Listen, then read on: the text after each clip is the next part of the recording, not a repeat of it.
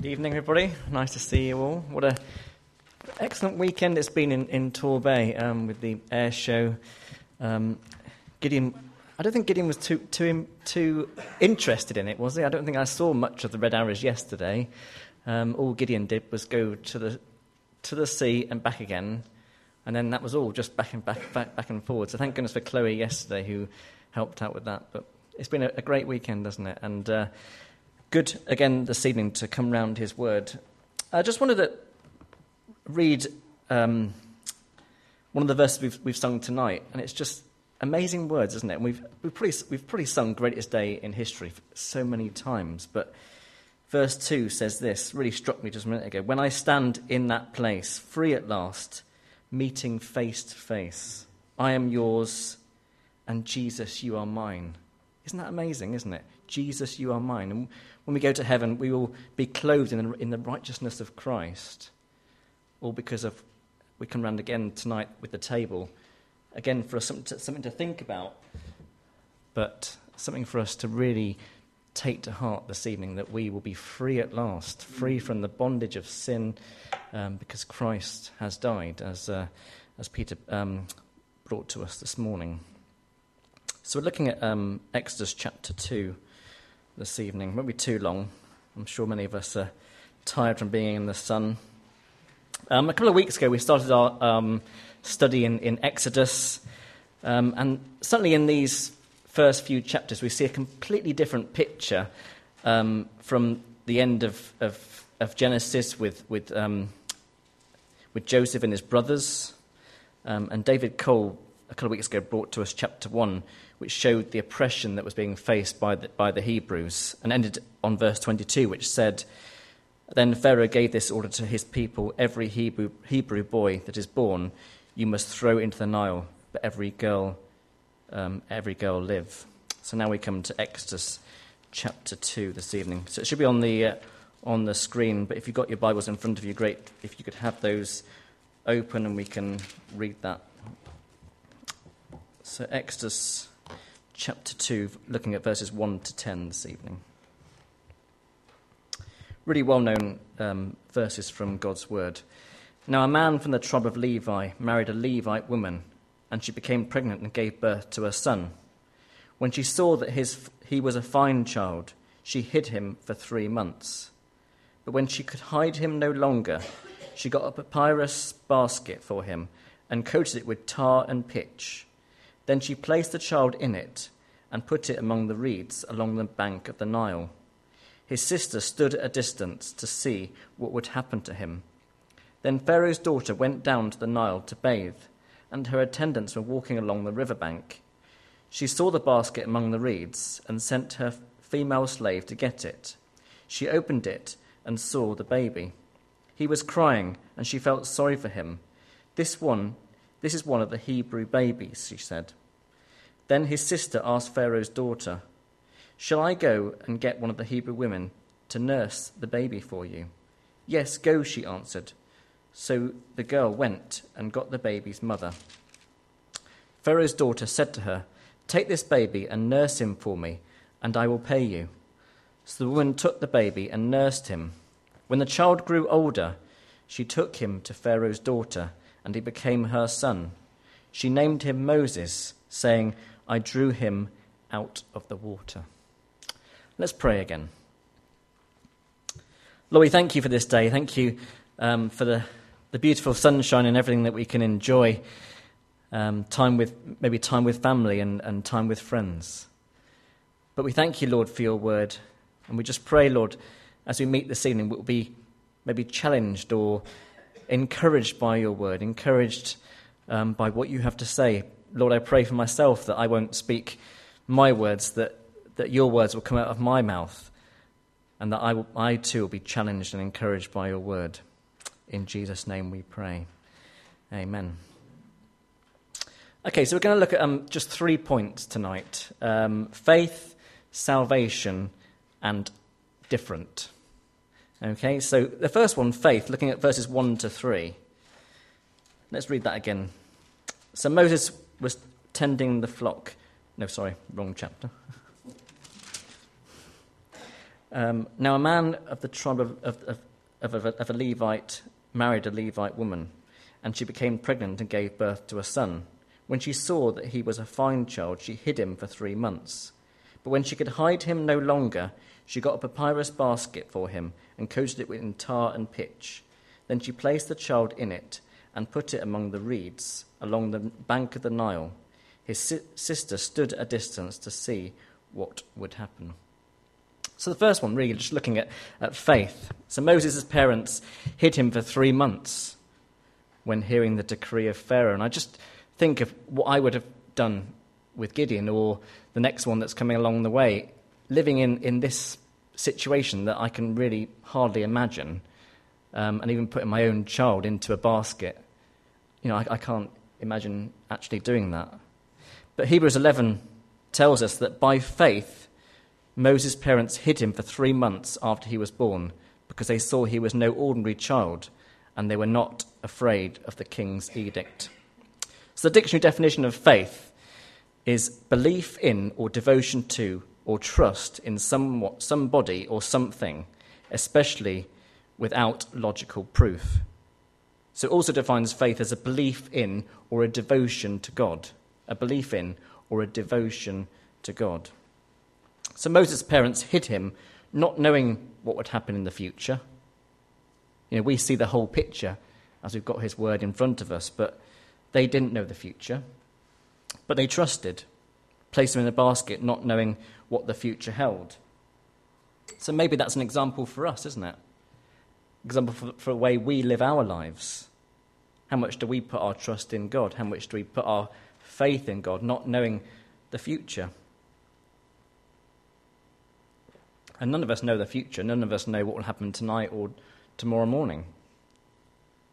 You know, some of us know what we're going to do, maybe go to work or whatever, but you know, we don't know when the Lord will return. So maybe an example of faith for us. The same chapter defines faith as confidence in what we hope for and assurance about what we do not see. So faith is not blind in this chapter, Hebrews 11. Faith is assurance. It's, it's not just a, a no so, it's also a, a, hope, a hope. We have a hope in Jesus Christ. There's so much in this Hebrews chapter 11 about, about faith. Verse 7 goes on and without faith, it is impossible to please God. Without faith, it is impossible to please God, because anyone who comes to him must first believe that he exists and that he rewards those who earnestly seek him. Reward those who earnestly seek him. Do we earnestly seek him in our lives? Do we earnestly seek him through God's word? Do we read his word daily? We need to have faith to please God. But we do doubt. Do we doubt? Does everyone doubt in this room? Our faith does falter, doesn't it? Our faith does falter. It's so easy to forget God's presence when we're going through challenging times or difficult, t- difficult things in our lives. It's hard always to, to trust in God when He's always there. But in our humanness, we do fail in, in our faith. However, God does bless those who are faithful and obedient to Him. So, two examples. One in, in Luke chapter 7, Jesus is engaged in a dialogue with a woman when he gives us a glimpse of why faith is so rewarding. He says, Your faith has saved you. Go in peace. Your faith has saved you. Go in peace. The woman believed in Jesus Christ by faith and he rewarded her for it. But faith also sustains us to the end, knowing that by faith we will be in heaven with God for eternity. 1 Peter 1 says, uh, Though you have not seen him, you love him. And even though you do not see him, you believe in him and are filled with an inexpressible and glorious joy. For you are receiving the goal of your faith, the salvation of your souls. On this, uh, on this passage, Warren Wiersbe, a, comment, uh, a commentator on, on the Bible, says this Note that the joy he produces is unspeakable and full of glory. The joy is so deep and so wonderful that we cannot ex- even express it. Words fail us. Is that true for us? Do words fail? We, we, we just don't know how, how to thank God sometimes, do we? And sometimes it's, it is a time where we listen. Are we, are we easy, to, easy to talk? And, you know, we don't always listen, do we? But it's a time to listen to God as well. But words fail, fail us. But maybe there is a leap of faith this week. Maybe a leap of faith to spread your, your, your faith. To speak to someone that you are a bit nervous about speaking to about Jesus Christ. So maybe there is a leap of faith to take this week. Maybe something you haven't done before. And all we can do is trust in God. All we can do is trust in God. Have faith in God, and He will reward you abundantly. Let God work in your heart and life by faith. So, if you keep your finger in, in um, Exodus, let's, we'll look at a passage in, in Ephesians quickly. Galatians. Ephesians chapter 3. So this, is, this is Paul's prayer for the, um, for the Ephesian church. Ephesians chapter 3, starting at verse 14. For this reason I kneel before the Father, from whom every family in heaven and on earth derives its name. I pray that out of his glorious riches he may strengthen you with power through the, his Spirit in your inner being, so that Christ may dwell in your hearts through faith.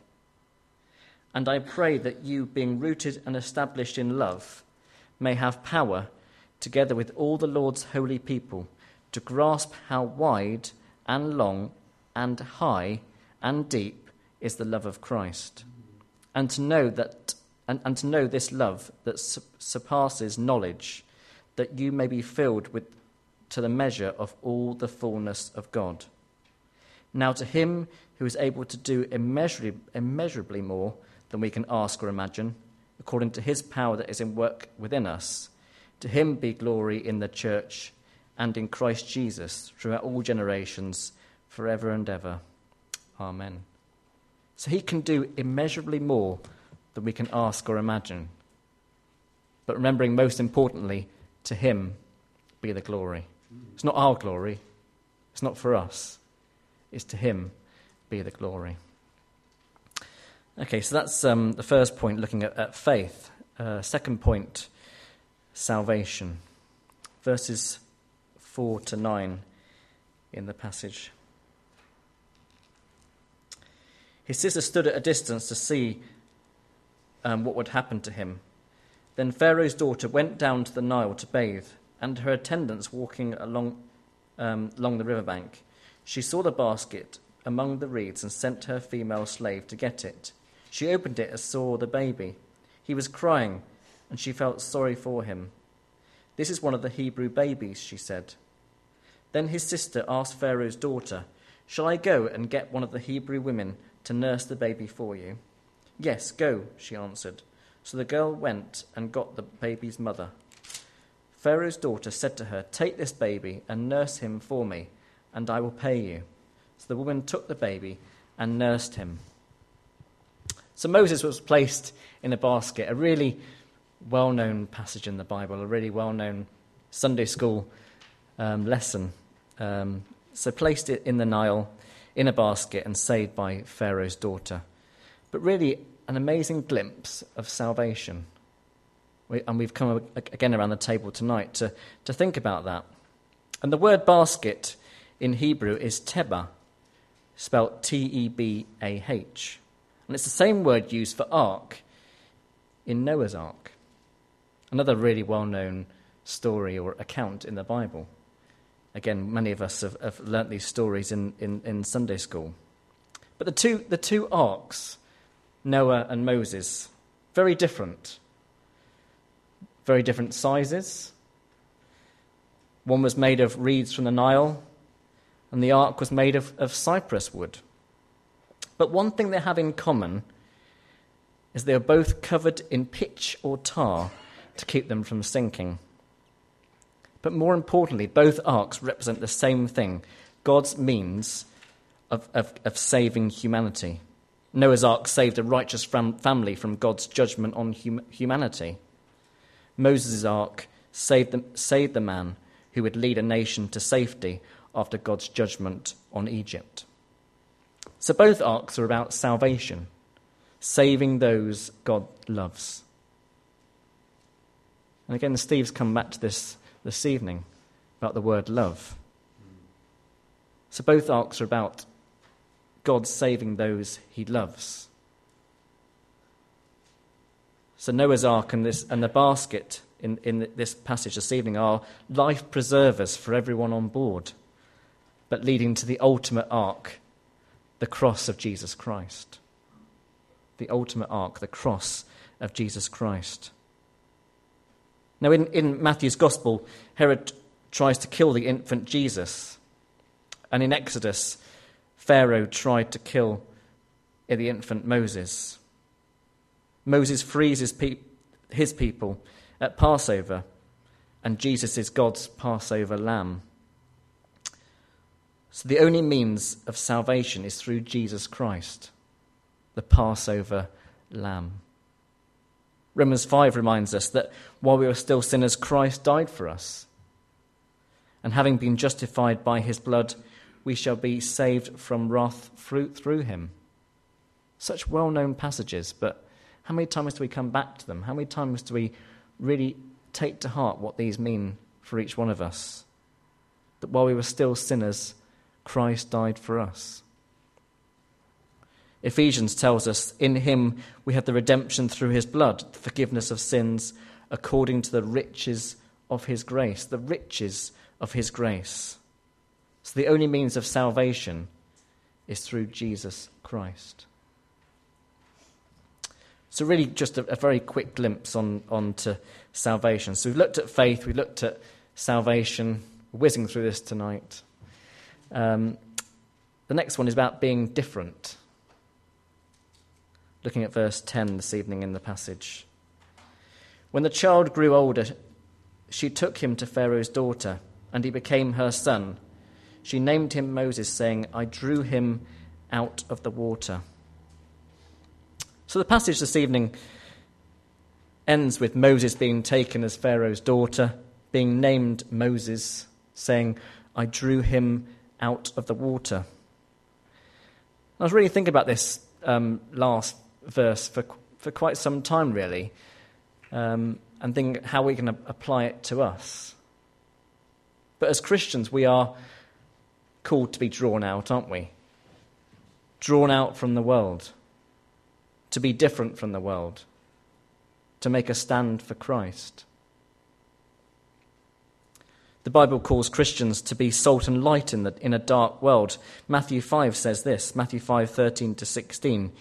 You are the salt of the earth, but if the salt loses its saltiness, how will it be made salty again?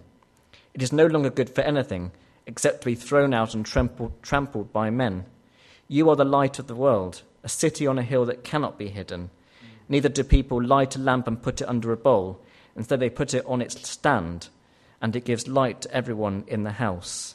In the same way, let your light shine before men, that they may see your good deeds and praise your Father in heaven. So again, it's, it's giving glory to God, isn't it? So that they may, may see your good deeds, the deeds we're doing for Christ, but not for us to get the praise, to praise your Father in heaven. So Christians are to be distinct from the world. 1 Peter 2 says this But we are a chosen people, a royal priesthood, a holy nation, a people belonging to God, that you may declare the praises of him who called you out of darkness into his wonderful light. So think about the water tonight being drawn out from the water, maybe drawn out from the world. Do you dare to be different? Do you want to be in, in the water, in, in the world? Is there a pull to being in that water, in the world? Or do you want to be do you want to dare to be different? Do you want to be seen to be different? Do you want to be like Christ? To be salt and light in a, in a dark world, to, to be a royal priesthood, to be a holy nation, a holy nation set apart for God. Following God is becoming is about becoming more like Christ. So how are we different? How how do we be different? How do we be drawn out of the water, be drawn from the world? Just three, three things under this very quickly. One is to be, be a stranger on earth. There's several passages that, that refer to this. Psalm 119 says, I am a stranger on earth. Hebrews describes the people of faith in chapter 11, and they are referred to as strangers and foreigners on earth. Paul said in 1 Peter 17, Live out your time as foreigners here in reverent fear. We are called to be different from those around us. Do we want to be like the world? Or do we want to make a stand to be like Christ? To stand for his word?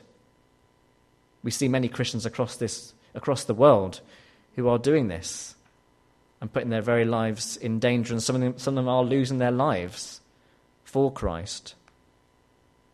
Live out your life as foreigners here in reverent fear. So, one is, is be a stranger on earth. Number two, live differently. Paul says in, in 1 Thessalonians 5 let us not be like others. We are to be children of light, to live different from the, what, what the world expects us. Do we do that? Do we do that in our, in our family lives? Do we do that in our working lives? to be children of the light? Do we live differently from what the world expects us? To love our neighbours as ourselves, to, to live a life of respect, to be kind to everyone, to go out the way for people, to not just be a, a me, me, me culture, but to think of others above ourselves. So be a stranger on earth, live differently, and speak differently a very difficult thing to do. Moses, in a couple of chapters' time, speaks for God before Pharaoh to let the people of Egypt go. But like Pharaoh, maybe today, like Pharaoh, people don't always want to listen to God's word. People may, people may be oblivious to it, may be too busy to listen, don't care. But it takes courage for us to speak up for God, doesn't it? takes courage for us to speak God's word. Jeremiah spoke up for God, even though he was threatened with death. And he says this The Lord sent me to prophesy against this house and this city all the things you have heard. Now reform your ways and your actions and obey the Lord your God. Then the Lord will relent and not bring disaster he has pronounced against you. As for me, I am in your hands. Do with me whatever you think is good and right. Be assured, however, that if you put me to death, you will build you will bring the guilt of innocent blood on yourselves and on this city and on those who live in it. For in the truth the Lord has sent me to you to speak these words in your hearing. So Jeremiah was willing to pay the ultimate price to stay true to God. Now, are we like that? Are we willing to pay the ultimate price? Maybe not so much death in this country, but maybe ridicule or anything else that, we can be treated. But are we willing to, be, to, to stay true to God? And we do and we will face opposition. But Jesus told his disciples, In the world you have, will have trouble. But Jesus continues, Take heart, I have overcome the world. We are on the Lord's side. We are on the, the side of victory. So, really thinking in conclusion, got one minute. In, in conclusion, um, so, so I suppose thinking about this water and being drawn out, are you standing on the edge of that water tonight? Which way are you facing? Are you facing towards the, the water, towards the world? Or have you got your back to that and facing towards Christ? Are you being pulled to the water? Are you, or are you drawn out from the water, drawn out from the world making a stand for Jesus Christ? Are you willing to be obedient to Him? In the hard times, in the good times, in the times of opposition, are you willing to be obedient to Him? Do you dare to be different? To be a stranger in this land? To say things that go, go against this world, against the values of this world? Are you willing to speak for Him?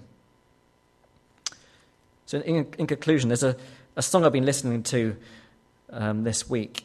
Some of you may, may know it, and I always speak as if I'm, going, as if I'm singing it, so I'll try not to sing it. But um, it goes like this It says, Here we are, standing on the edge of something new. Lead us on further than we've ever been before. With hands held high, be glorified. Our hearts now cry, We are living for the glory of the Lord. Hearts are open wide. We're ready for you. There's nothing we want more. You're all that we adore. Jesus, here we are, ready for you. Are you ready for him tonight? Let's pray.